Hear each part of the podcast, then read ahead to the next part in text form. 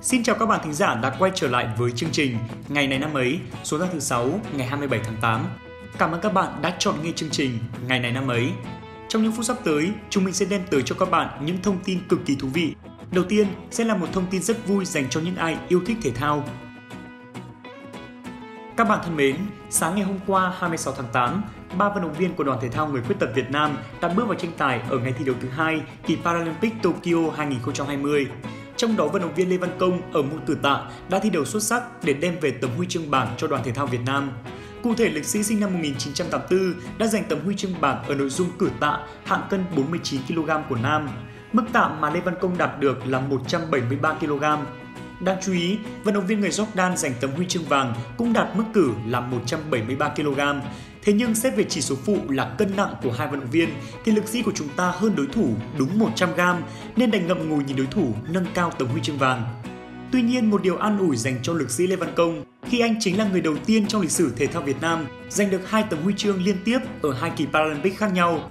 Trước đó anh đã giành tấm huy chương vàng ở kỳ Paralympic Rio 2016.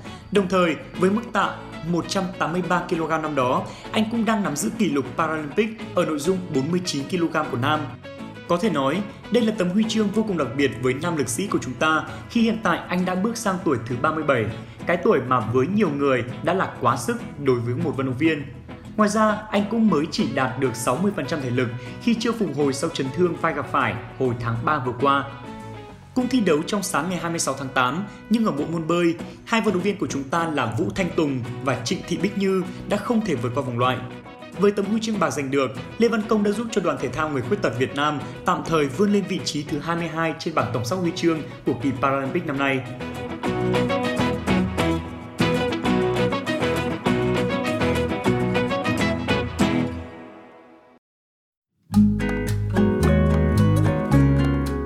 Bạn thân mến, hôm nay là thứ Sáu, ngày 27 tháng 8, là ngày thứ 239 trong năm. Một tuần làm việc trôi qua thật nhanh và ngày hôm nay đã là cuối tuần rồi. Chúc cho các bạn sẽ sớm hoàn thành thật tốt mọi công việc trong tuần của mình để chúng ta có thể thoải mái tận hưởng những ngày nghỉ sắp tới. Bên cạnh đó cũng xin được chúc cho các bạn có sinh nhật trong ngày hôm nay có thêm một tuổi mới với những niềm vui mới và cả những khát khao mới. Càng lớn thì những hoài bão của chúng ta cũng phải lớn theo cho các bạn nhờ. Thế nên chúng ta hãy cố gắng nhiều hơn nữa để đạt được những gì mình mong muốn trong thời gian sớm nhất nha các bạn. Chúc các bạn một ngày nhiều may mắn.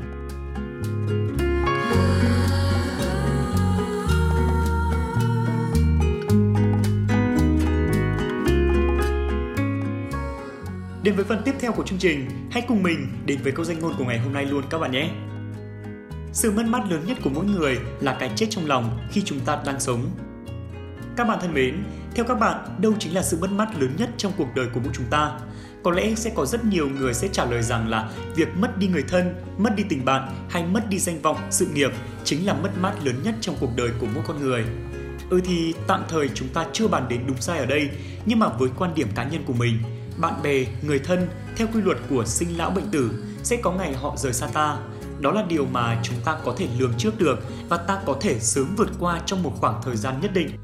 Vậy thì đâu sẽ là câu trả lời thích hợp nhất cho câu hỏi mất mát lớn nhất của mỗi con người là gì nhỉ? À, theo mình thì sự mất mát lớn nhất chính là cái chết trong lòng của chính chúng ta khi mà chúng ta vẫn còn đang sống theo đúng nghĩa đen. Một người đang sống mà tâm hồn dường như đã chết thì sẽ thật đáng sợ. Họ đánh mất niềm tin, không dám bước tiếp vì sợ vấp ngã, họ không đủ can đảm để đứng dậy. Dần ra, tâm hồn của họ bị chai sạn, không có tình thương, tâm hồn trở nên lụi tàn nhanh chóng, đôi khi trong cuộc sống có những thời điểm mà tất cả mọi thứ đều dường như chống lại bạn đến nỗi bạn có cảm tưởng mình không thể chịu đựng thêm một phút giây nào nữa. Nhưng mà hãy cố đừng buông xuôi và bỏ cuộc vì sớm muộn gì mọi thứ rồi cũng sẽ thay đổi mà thôi. Chẳng có khó khăn nào là mãi mãi cả.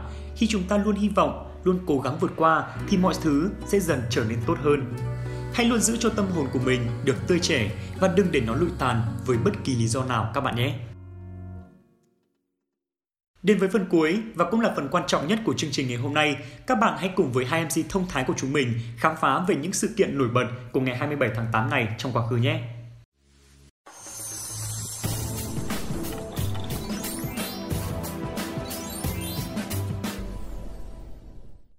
Quốc Đạt và Khánh Hà xin chào các thính giả đang lắng nghe chuyên mục ngày này năm ấy. Hello hello, xin chào tất cả các bạn thính giả, xin chào Quốc Đạt. Rất vui vì ngày hôm nay được tiếp tục đồng hành cùng các bạn.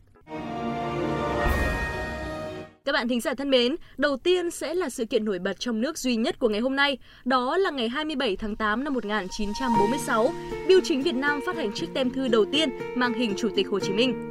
Người có vinh dự được vẽ mẫu tem đầu tiên này là cố họa sĩ Nguyễn Sáng. Ông đã tập trung tài trí vẽ chân dung của Chủ tịch Hồ Chí Minh đúng yêu cầu của tem thư, chi tiết, đặc trưng và chính xác cao, đúng chất đồ họa, phù hợp với điều kiện in khó khăn, thiếu thốn của những ngày đầu dựng nước.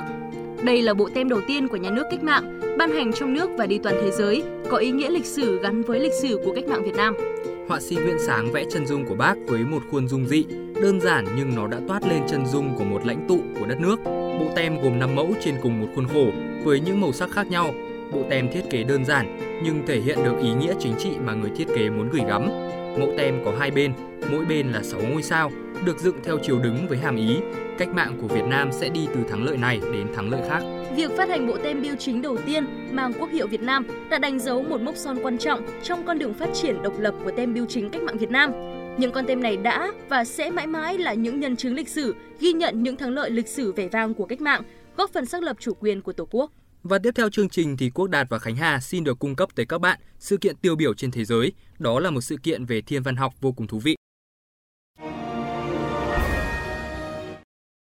Ngày 27 tháng 8 năm 2003, sao hỏa ở vị trí gần trái đất nhất hơn bao giờ hết trong khoảng 60.000 năm với khoảng cách là 34,65 triệu dặm.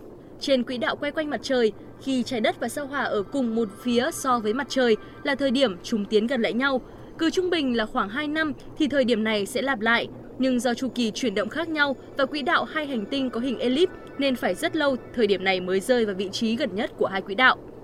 Ngày 27 tháng 8 năm 2003, sao hỏa và trái đất nằm thẳng hàng theo một phía từ mặt trời trên hình chiếu quỹ đạo. Các thính giả thân mến, sự kiện vừa rồi thì cũng là sự kiện cuối cùng trong chương trình ngày này năm ấy hôm nay. Xin chào và hẹn gặp lại các bạn thính giả trong những chương trình tiếp theo.